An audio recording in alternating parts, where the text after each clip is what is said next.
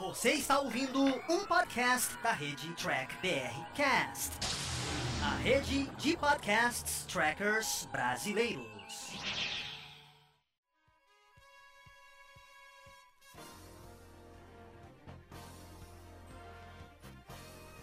Olá, humanoides! Tudo bem com vocês? Aqui estamos começando mais uma versão em podcast aqui dos vídeos do Diário do Capitão.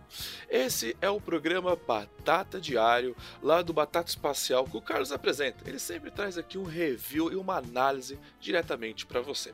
Lembrando que esse podcast você também encontra em vídeo lá no canal do YouTube do Diário do Capitão. Então não se esqueça de curtir e compartilhar esse vídeo se você gostou. Se não gostou, claro, deixe aqui o seu comentário para a gente continuar essa nossa discussão. Sem mais delongas, vamos ao nosso review do nosso amigo Carlos. Fala, gente amiga, tudo bom? Eu sou Carlos Lose e este é o Batata Diário, o seu programa de dicas do Jair do Capitão. E hoje nós vamos falar novamente de The Orville. Vamos para o terceiro episódio da primeira temporada, tá? é intitulado Uma Questão de Gênero.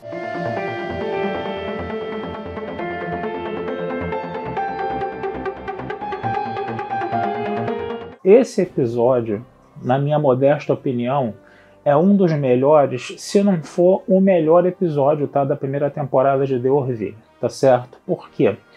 A gente tem ali né, um dos alienígenas né, que fazem parte da tripulação da nave, é um cara chamado Bortus, né? Ele é de uma civilização chamada civilização Moclana, né? Que tem só é, machos nessa civilização, né? E eles botam um ovo, né? Então ele botou o ovo lá e aí o que aconteceu? Ao invés de nascer um neném macho, nasceu uma fêmeazinha, né? Só que isso para a cultura deles é considerado uma aberração, né? E tem que se fazer imediatamente uma operação de mudança de sexo assim que a criança nasce. Né? Tem que transformar a criança é, num moclano macho, no caso. Né? E aí, quando ele pede para isso ser feito, né? quando ele pede para a doutora Claire né, para fazer isso né, na, dentro da nave, né, a doutora Claire acha aquilo totalmente antiético, né? que você não dá nenhuma liberdade de escolha né, para a criança né, de ter o seu sexo ou não, né? que é uma coisa imposta de cima para baixo, e aí ela diz que não vai fazer, né? E aí o que acontece, né? O Bortus ele vai, né, é, relativizar a questão. Ele, per ele pergunta, por exemplo, o que, que acontece na civilização humana quando nasce alguém com lábio leporino, né? Que aí as pessoas imediatamente, né, fazem a cirurgia para reparação no caso, né? E aí a gente tem a situação ali né, de que ele não está, é, a tripulação né, da, da, da Orville não está aceitando né, essa opção dele, né, essa, essa opção não, né, essa imposição da cultura dele no caso, né, e aí o que, que vai acontecer? Ele vai chamar né, uma nave moclana para levar ele né, e o marido dele junto com a filha para para Móculos, né, que é o planeta, né, para poder fazer a cirurgia no caso. Só que o que, que vai acontecer? A gente tem o John né, e o Gordon que ficam ali né, na, nos comandos da nave, né, aqueles que são responsáveis pela navegação da nave, e vão levar a rena do nariz vermelho, né? Tinha que lembrar que estamos falando de uma comédia, né? Para o Bortus assistir no caso. E aí o Bortus ele vai ver que a rena do nariz vermelho ajuda lá o Papai Noel a entregar os presentes justamente pela característica dela, né, de ter o nariz vermelho, né? Que ela vai meio que servir de orientação ali. E aí o Bortus percebe, né, que ele pode estar tá tolhendo, né, o futuro da filha dele ali, que de repente a filha dele é, pode ter uma escolha, né, ela pode fazer coisas boas como fêmea, né, e ele começa a ficar contra a cirurgia, enquanto que o marido dele vai continuar a favor da cirurgia. Toda essa querela vai continuar, né, vai haver um julgamento, né, ele vai pedir um julgamento no caso, né, e aí o que, que acontece? Aí a gente tem um elemento muito interessante nessa história. Por quê? Porque quando eles se despediam, né, quando os, os moclanos se despediam, eles, geralmente eles faziam uma espécie de citação literária né, do povo deles. Né? E aí o Botos, né, quando ele está saindo do Orville né, para poder ir para o julgamento, ele fala com o Capitão Ed, ele faz uma citação literária dessa de um grande autor né, literário né, do, do planeta dele. Só que depois eles vão, vai ser descoberto que esse autor literário, na verdade, é uma autora literária, né? Impossível você não fazer né, a comparação com Dorothy Fontana, né? Que era colocada lá em Jornada nas Estrelas como disse Fontana, né, para enganar todo mundo, né, porque ela era uma mulher, né, e aí ficava parecendo que era um homem que estava escrevendo. É impossível você não fazer essa alusão aí no caso. Mas mesmo assim, né, mesmo com, é, com, essa, com esse verdadeiro choque né, que os moclanos vão sofrer ali, né, porque eles acreditavam que essa autora, na verdade, era um autor, né, mesmo assim, né, é, o pedido do Bortus de deixar a filha dele continuar com sexo feminino vai ser negado, né? E vai ter e a, o neném vai fazer a cirurgia, vai ser feita a cirurgia né, de mudança de sexo no neném, né?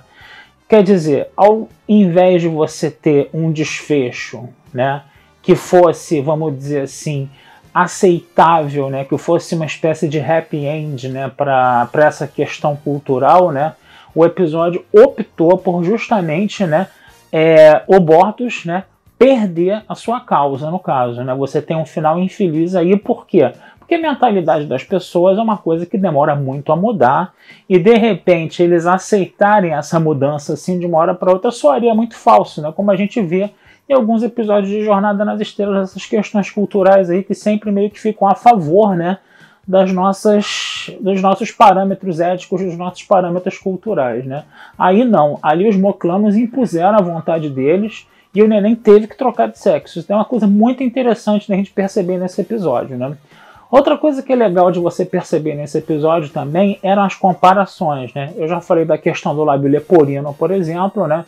Mas também num determinado momento do episódio, né, se cita a questão da circuncisão também, né? E aí, né, é, você relativiza essas questões, né? Você faz essa relativização das questões, né, para você comparar a cultura moclana com a cultura da Terra, no caso, né, que aqui na Terra também são feitas operações, né, que de repente para corrigir determinadas coisas que nós achamos que são irregularidades no corpo de uma pessoa, né? E é interessante ver essa relativização. Mas também o mais legal nisso é o seguinte: foi discutido no episódio até que ponto nós podemos fazer essa relativização cultural ou não, né? Eu, por exemplo, quando fazia a faculdade de História, né, eu tinha um professor de Antropologia 1 né, que seguia uma linha totalmente culturalista, falava que a gente tinha que respeitar as culturas, respeitar as diferenças, né, que a gente tinha que se distanciar e, que se de, e também se ver no outro, né, ver até que ponto uma cultura que é estranha a nós tem elementos que são semelhantes à nossa cultura, né, tem tudo isso. Então ele, ele discutia né, nas aulas deles a relativização por excelência. Mas eu tinha um outro professor numa outra disciplina que falava o seguinte: nem sempre dá para gente relativizar tudo. Né? Por exemplo, não dá para você relativizar o Holocausto, né? a matança de judeus na Segunda Guerra Mundial. Não dá para você, perdão, essa tosse é braba.